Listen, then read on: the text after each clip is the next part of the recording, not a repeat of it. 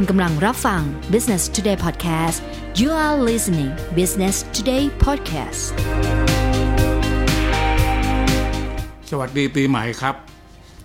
ผมไพบูลสำราญปุติ มาจัดรายการกูรูการขายเป็นนักขายเก่าเล่าเรื่อง กับหนังสือพิมพ์ Business Today ในวันนี้ ก็ต้องเล่าให้ฟังว่ากว่าจะมาเป็นนักขาย จนถึงวันนี้นั้นเนี่ยชีวิตผ่านมายาวนานพอสมควร ถ้าเริ่มต้นเล่าให้ฟังก็ต้องบอกว่า ไม่เคยคิดว่าจะต้องมาเป็นนักขาย เพราะในชีวิตตั้งใจว่าจะเรียนหนังสือ แล้วก็รับราชการเป็นเจ้าคนนายคน เหมือนอย่างสมัยโบราณก็บอกว่า ลูกผู้ชายลายมือนั่นคือยศนั่นหมายความว่า ร่ำเรียนหนังสือแล้วต้องเป็นเจ้าคนนายคน ไม่เคยมาเป็นพ่อค้าลูกค้า แม่ค้า ไม่เคยคิด จริงๆ แล้วชีวิตส่วนตัวในต่างจังหวัดที่อำเภอกระทุ่มแบนจังหวัดสมุทรสาคร เป็นอำเภอเดียวกับกำพลวัชรพลเจ้าของหนังสือพิมพ์ไทยรัฐ แต่คนละรุ่นป้ากำพลนั้นรุ่น รุ่นซีเนียเรามันรุ่นเด็กเด็กน้อยนะครับ ที่บ้านก็ทำธุรกิจเป็นร้านขายของชำ ก็มีขายข้าวสาร ขายน้ำมันกา๊าซขายตะปู ขายสังกะสี ขายเครื่องมือเครื่องไม้เกี่ยวกับการทำนา เพราะอยู่ริมคลองภาษีเจริญ ก็ได้สัมผัสกับการขายมาตั้งแต่เกิด แต่ก็ไม่ได้เคยคิดสนใจว่าจะต้องมาทำงานการขาย ตอนเรียนหนังสือเรียนจบจากโรงเรียนมัธยมวัดหนองแขม รุ่นหลังศาสตราจารย์ด็อกเตอร์นายแพทย์ วิทยานาควัชระรุ่นหนึ่ง ก็ไม่เคยคิดว่าจะต้องมาเรียนการขาย สมัยนั้นพอจบม .6 ก็จะมีสองทางคือหนึ่งไปเรียนอาชีวะสองคือไปเรียนต่อม .7 ม .8 สามก็คือไปเข้าทหารเช่นไปเป็นทหารเรือ โรงเรียนจ่าโรงเรียนในสิบทหารบก โรงเรียนจ่าอากาศ หรือไม่ก็ไปเรียนช่างกล ไปเรียนพันธิชการพระนคร แต่ผมเลือกเรียนม .7 ม .8 ที่โรงเรียนสุกุลาบวิทยาลัย ก็ตั้งใจว่าถ้าเรียนจบม .8 แล้ว ก็จะไปต่อปริญญาตรีในมหาลัยที่เราอยากจะได้ นั้นตลอดระยะเวลาที่ผ่านมาเนี่ยไม่เคยคิดว่าจะต้องมาเป็นนักขาย แต่ชีวิตมันก็เป็นละครของชีวิต มีวิถีชีวิตมีแนวทางที่มันเกิดขึ้นโดยที่เราตั้งใจและไม่ได้ตั้งใจ ก็ตัดบทเพื่อให้สั้นข่าว เมื่อเรียนจบม .6 จากโรงเรียนวัดน้องแขมเมื่อปี 2500 ปีนี้ก็ 2563 ก็แสดงว่าผ่านมาแล้ว 63 ปี ก็มาเรียนต่อที่สุกุลาบรุ่น 71 รุ่นเดียวกับดรชาญวิทย์ วิเศษชาญชาญวิทย์วิเศษเกษตรสิริ รุ่นเดียวกับท่านประธานองคมนตรีพลเอกสุรยุทธ์จุลานนท์ก็ถือว่าเป็นรุ่นที่สำคัญ แล้วก็ดูท่าว่าจะเป็นอาวุโสมากกว่าสุกุหลาบรุ่นเก่าๆทุกรุ่นในขณะนี้พอจบม .8 ก็อยากจะไปเข้าคณะสถาปัตยกรรมศาสตร์ ที่จุฬาลงกรณ์กับที่ศิลปากร ก็ไปสอบเข้าที่ศิลปากรก่อน ก็ปรากฏว่าสอบได้ สอบได้ก็เลยไม่สอบที่จุฬาแต่ชีวิตมันก็ปลกผัน เพราะเพื่อนมาชวนให้ไปสมัครสอบที่วสประทุมวัน ก็คิดว่าวสนั่นคือวิศวะ ก็ไปสอบ ปรากฏว่าไม่ใช่ เป็นวิทยาลัยวิชาการศึกษาปทุมวัน สิ่งที่มันเกิดขึ้นก็คือว่าสถาปัตย์ที่ศิลปากรก็ได้ วสหรือวิทยาวิชาการศึกษาปทุมวันก็สอบได้ ก็ต้องมานั่งเลือกว่า เราจะไปทางไหนดี พบว่าถ้าเรียนสถาปัตย์ที่คณะสถาปัตย์ศิลปากรไม่แน่ใจว่า 5 ปีจะจบหรือไม่ เพราะช่วงนั้นก็ผมยาวสะพายย่าม ใส่กางเกงยีนเสื้อยับ แล้วใส่รองเท้ายาง นะครับ ก็เป็นฮิปปี้กันเต็มเต็มทั้งมหาลัยเลย อย่างนั้นก็ไม่แน่ใจแต่ที่วิทยาลัยวิชาการศึกษาปทุมวันนั้นเป็นการเรียนแนวใหม่ เรียนแค่4ปี และเป็น semester ให้คะแนนไม่ใช่เป็น 50%หรือ 100%แต่มองว่าเป็น A เป็น B เป็น C เป็น D ก็เห็นว่าตรงเนี้ยมันน่าจะเรียนง่ายกว่า แล้วที่สำคัญคือเป็นนักเรียนทุนของกรมการฝึกหัดครู ก็เลยเรียนวิชาครูที่วิทยาลัยวิชาการศึกษาปทุมวัน ซึ่งตอนนั้นก็มีอยู่ด้วยกันสามแห่ง คือที่ประสานมิตร อันนั้นจะรับพวกครูปกศพวกครูปอมพวกครูปอปอทั้งหลาย เป็นพวกที่ทำงานแล้วมาเรียนต่อเพื่อวิทยาฐานะได้ปริญญาตรี อีกแห่งหนึ่งคือที่บางแสน แล้วก็ที่ปทุมวัน อันนี้จะรับคนที่เรียนจบหมอแปด แล้วมาเรียนวิชาครู วิทยาลัยวิชาการศึกษา 4 ปี ได้ปริญญาตรีเป็นการศึกษาบัณฑิต ในช่วงนี้ก็เป็นชีวิตที่สนุกสนานมาก เพราะเรามองว่ามันเรียนง่าย แล้วสิ่งที่เราได้ประโยชน์มากที่สุดก็คือมีห้องสมุดให้เราค้นคว้าบังเอิญผมเป็นคนชอบอ่านหนังสือ ก็อาศัยหนังสือความรู้จากห้องสมุดมากกว่าในห้องเรียน แล้วก็ทำกิจกรรมสารพัดจนเรียนจบ มื่อปี 2506 จากการที่เป็นกิจกรรมทางรองอธิการก็เลยชวนให้เป็นอาจารย์บัญญเวศบัญญเวศก็คือเป็นอาจารย์ที่ดูแลเรื่องกิจกรรมของนิสิตเป็นหลัก แล้วก็หวังว่าจะได้ทุนจากกรมการฝึกหัดครูไปเรียนต่อปริญญาโทก็ปรากฏว่าช่วงนั้นโชคไม่ดี ทางกรมการฝึกหัดครูไม่มีทุน ก็สอนหนังสือเป็นบรรยเวกอยู่ที่วิไลยชาการศึกษาปทุมวันประมาณสักสองปีก็เห็นพักพวกเขาไปเข้าปริญญาโทที่คณะรัฐประศานศาสตร์มหาวิทยาลัยธรรมศาสตร์ ก็สนใจอยากจะไปเรียนกับเขาบ้าง แต่ปรากฏว่าในรุ่นนั้นที่เข้าไปเรียนได้ เอ่ยนามได้เลยก็คือดรวุฒิชัยจำนงแต่ว่าดรวุฒิชัยตอนเรียนปริญญาตรีนได้เกียรตินิยม ดรวุฒิชัยไปเข้าคณะรัฐประศาสนศาสตร์ที่ธรรมศาสตร์ได้ ผมไม่ได้ตื่นเต้น เพราะว่าคิดว่าเขาเรียนเก่งกว่าเรา ก็ยังไม่กล้าที่จะไปสมัครไปเรียน ก็รอจนเพื่อนคนที่สอง คือทวัตวิชัยดิต ก็ไปเรียนที่คณะรัฐประศาสนศาสตร์มหาลัยธรรมศาสตร์ ตรงนี้ก็เกิดความบันดาลใจว่า เออ ถ้าทวัตสอบได้ ผมหรือเราก็น่าจะสอบได้ เพราะตอนที่ทวัตจบปริญญาตรีนั้นได้แค่สองจุดสองแต่ผมจบปริญญาตรีได้สองจุดอันนี้ก็เป็นเรื่องของความเชื่อมั่น ก็ไปสมัคร ผลก็ปรากฏว่าสอบได้ ก็ไปเรียนต่ออีกสองปี จนจบภาคของทฤษฎี เหลือแต่ทำวิทยานิพนธ์ก็ไม่เคยคิดว่า จะต้องมาเป็นนักขาย จะต้องมาเป็นพ่อค้าเป็นนักธุรกิจ คิดว่าถ้าเรียนจบยโทคณะรัฐศาสนศาสตร์แล้ว อยากจะทำงานที่กอพออยากจะไปอยู่ต่างประเทศ เป็นข้าราชการก็น่าจะเป็นหัวหน้ากอง เป็นอธิบดี สูงสุดเป็นปลัดกระทรวง คิดอยู่แค่นั้น สุดท้ายก็ปรากฏว่าที่กอพอเปิดรับสมัคร ผมก็ไปสอบ จาก 400 คนเอาสองคนก็ได้ที่สองไปเป็นลูกน้องดรอาทิตย์อุไรรัตน์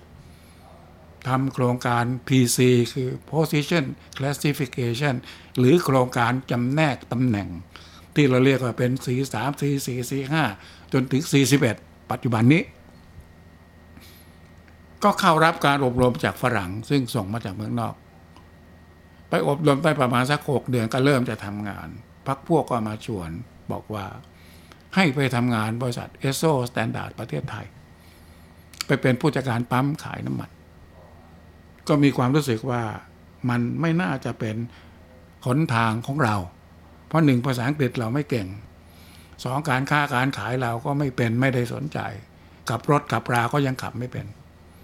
แต่เพื่อนบอกว่าไม่เป็นไร เขาต้องการคนที่เป็นนักกิจกรรม เป็นคนที่คล่องตัวทำอะไรก็ได้ ลองไปดู ก็ไปสัมภาษณ์แล้วก็ผ่าน ได้เข้าไปอบรมของเอโซอยู่ประมาณสักสี่เดือน ไปเป็นผู้จัดการปั๊ม ตรงเนี้ยมันชีวิตมันก็ผกผันจะเห็นว่า เริ่มต้นจากเรียนจบม .6 วัดน้องแขม มาเรียนต่อม .8 ที่สุขุลาบ มาจบปริญญาตรีที่วิทยาลัยวิชาการศึกษาปทุมวัน แล้วก็ไปจบปริญญาโทที่คณะรัฐประศาสนศาสตร์ ไปทำงานโครงการ จำแนกตำแหน่ง position classification รอที่จะเป็นข้าราชการเต็มตัว แต่ชีวิตมันก็ผกผัน เพราะมีเพื่อนมาชวนให้ไปเป็นผู้จัดการปั๊มทำธุรกิจ เหตุผลที่ตัดสินใจอยู่ที่รายได้อย่างเดียว จบปริญญาตรีเรียนโทมาแล้ว ได้เงินเดือน 1,100 บาท เอสโซสตาร์ทให้ 2,200 2เท่าตัว มันก็ต้องไปตายดาบหน้า อันนี้ก็เป็นชีวิตที่มันพลิกผัน แล้วก็เริ่มต้นที่เข้าสู่วงการธุรกิจ เมื่อเข้าไปทำงานที่เอสโซต้องไปฝึกวิชาการบริหารปั๊มน้ำมัน ซึ่งเราเรียกว่าเป็น gas service station ตำแหน่งของเราก็คือว่าเป็นผู้จัดการปั๊ม ในสมัยนั้นเนี่ยเอสโซบริหารปั๊มน้ำมันเป็นสองแนว แนวหนึ่งเนี่ยใช้วิธีก็คือเหมือนก็เป็นแฟรนไชส์ให้ผู้ประกอบการเอกชนรายย่อย เป็นคน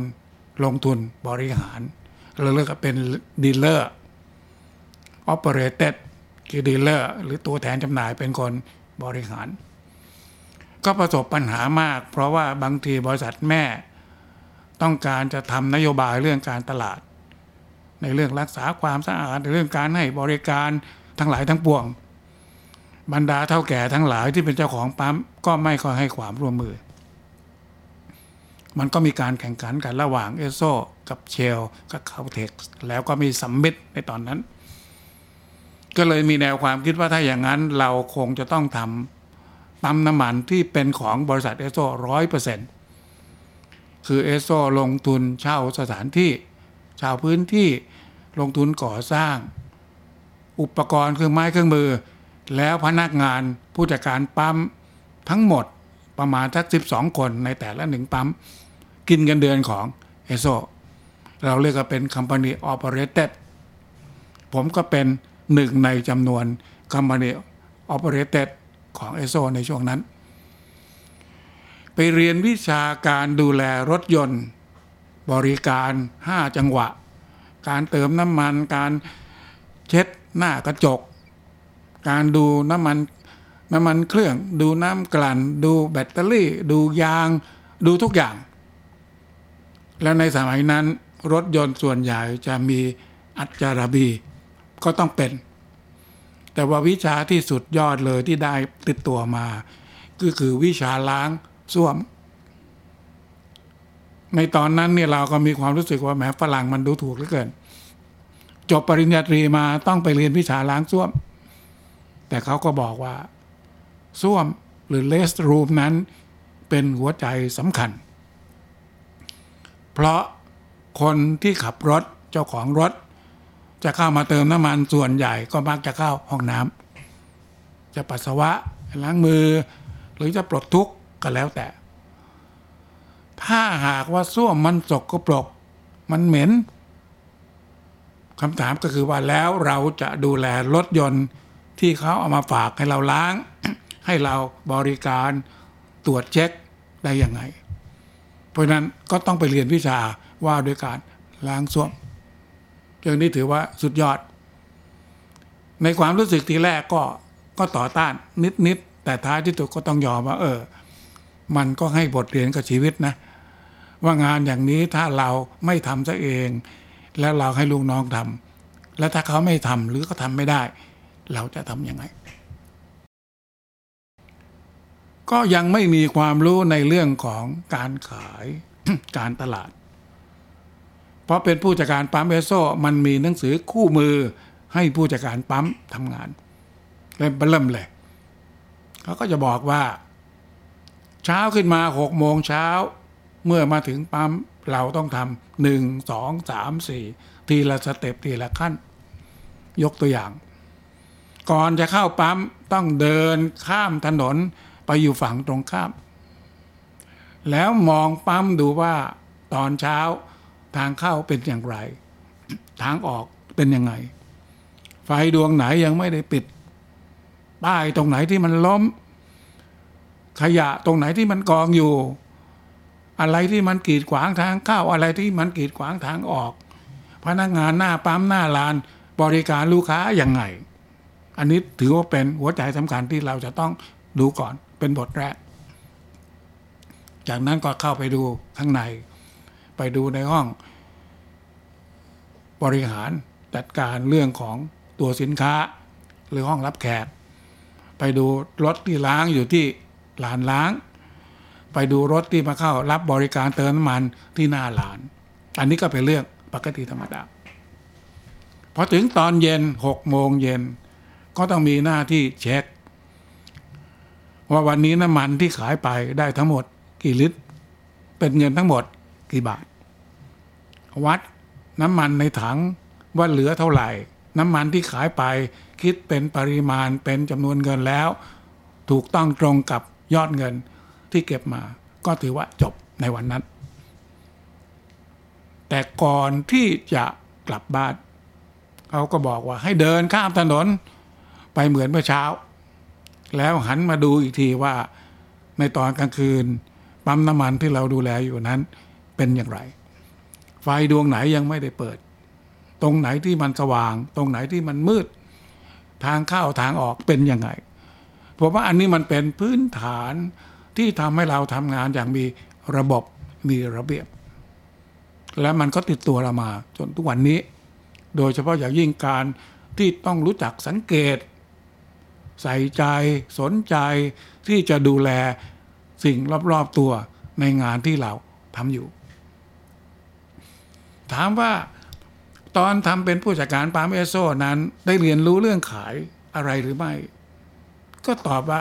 เป็นการเรียนรู้โดย ครูรักพักจำคือดูสังเกตแล้วคุยกับลูกค้า เราก็รู้ว่า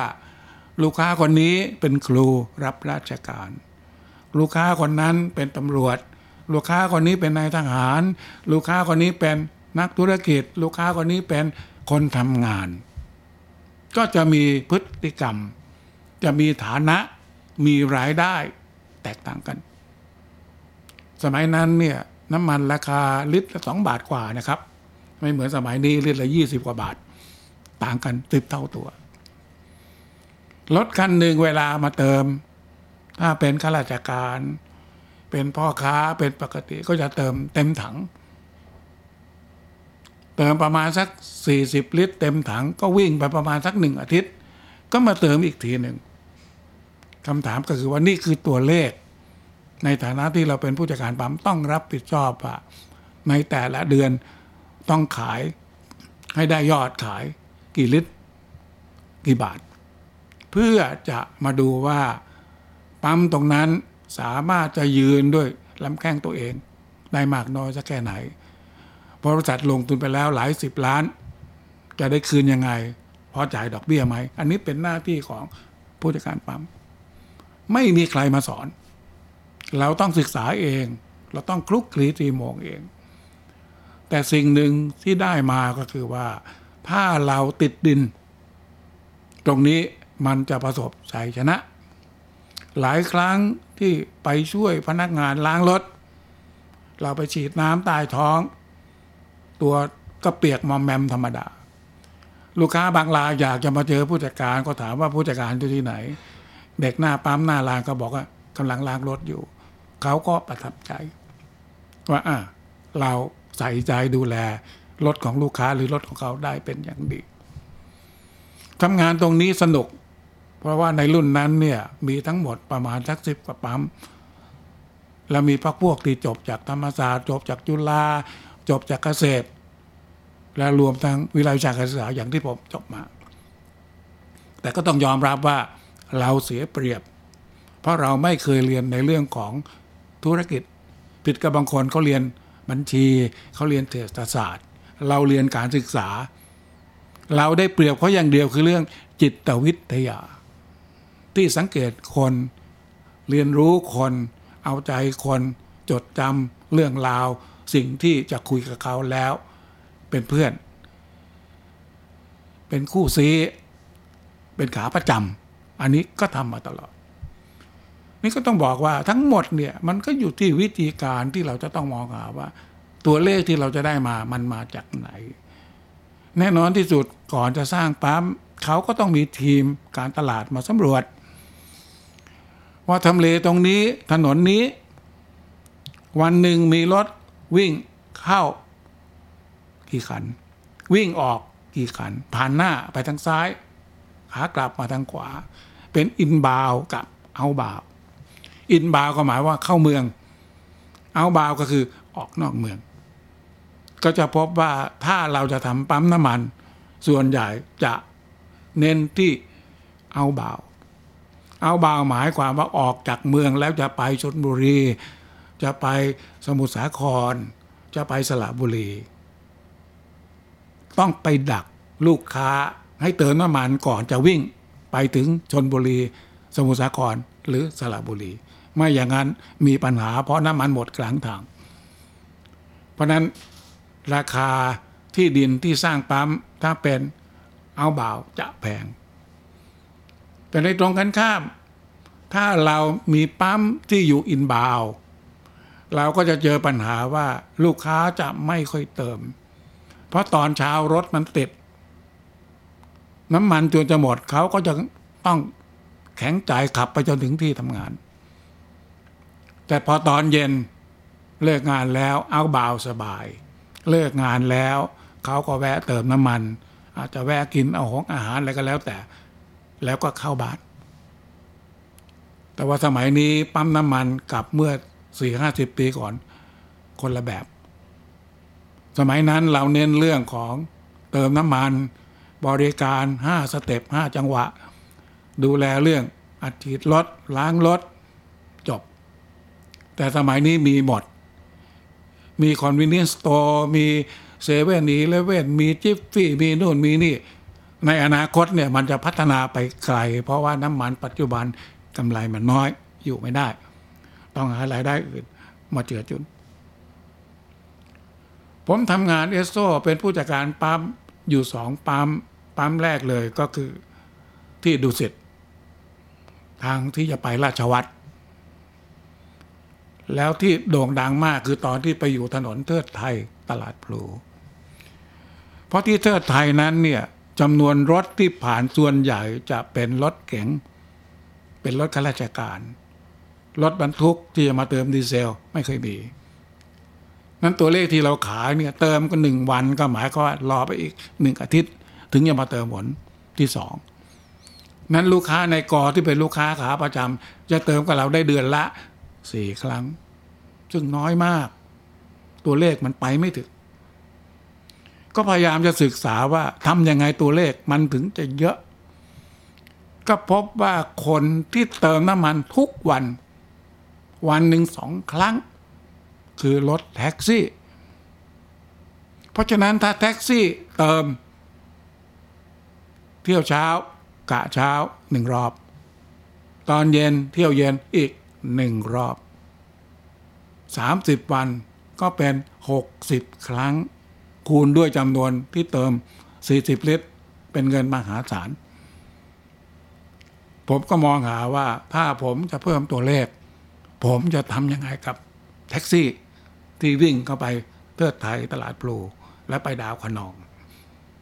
ก็ไปคุยกับแท็กซี่ ไปตีซีไปชวน บอกว่า มาใช้บริการที่ปั๊มเอสโซเทิดไทยตลาดปลู เราจะมีห้องน้ำไว้บริการ เราจะมีน้ำเย็นไว้ให้ดื่ม เราจะมีผ้าเย็นไว้ให้เช็ดหน้า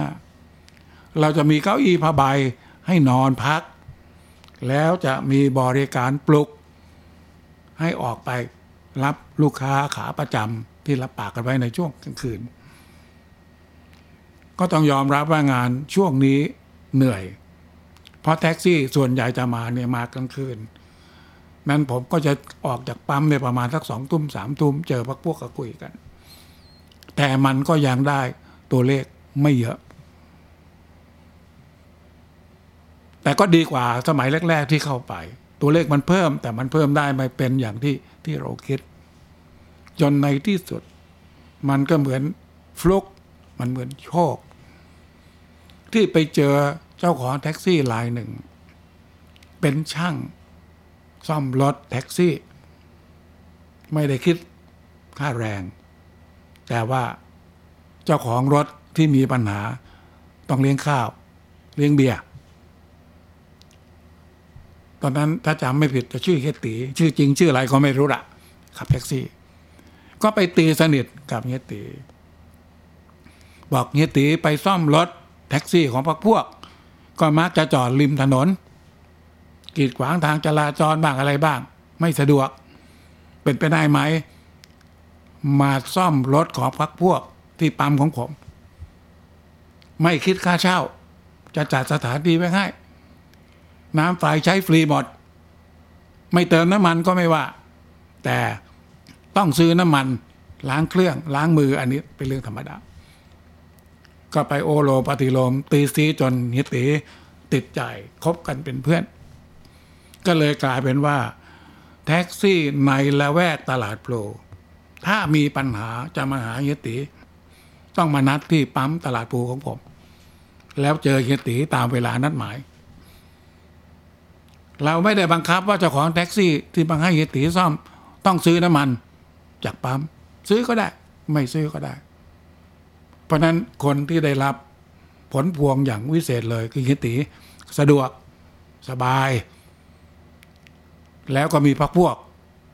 เอารถมาให้ซ่อมเยอะแยะ ผมก็มีหน้าที่เทคแคร์ให้กินน้ำเย็นบ้างเข้าห้องน้ำบ้างอะไรบ้าง คือบริการหมด แม้กระทั่งเครื่องไม้เครื่องมือในห้องเครื่อง เราก็อนุญาตให้ไปเอามาใช้ได้ แต่ต้องเอากลับไปคืน จากตรงนี้แหละครับ มันก็เป็นจุดพลิกผันทำให้ยอดขายของผม ทะลุเป้าขึ้นมาพรวดพลาดพรวดพลาด เป็นที่รู้กันว่า ปั๊มตลาดภูเกิดได้ เพราะบารมีของยติซึ่งเป็นช่างและเป็นเจ้าของรถแท็กซี่ เอาบรรดาแท็กซี่ทั้งหลายมาซ่อมที่ปั๊มตลาดพลู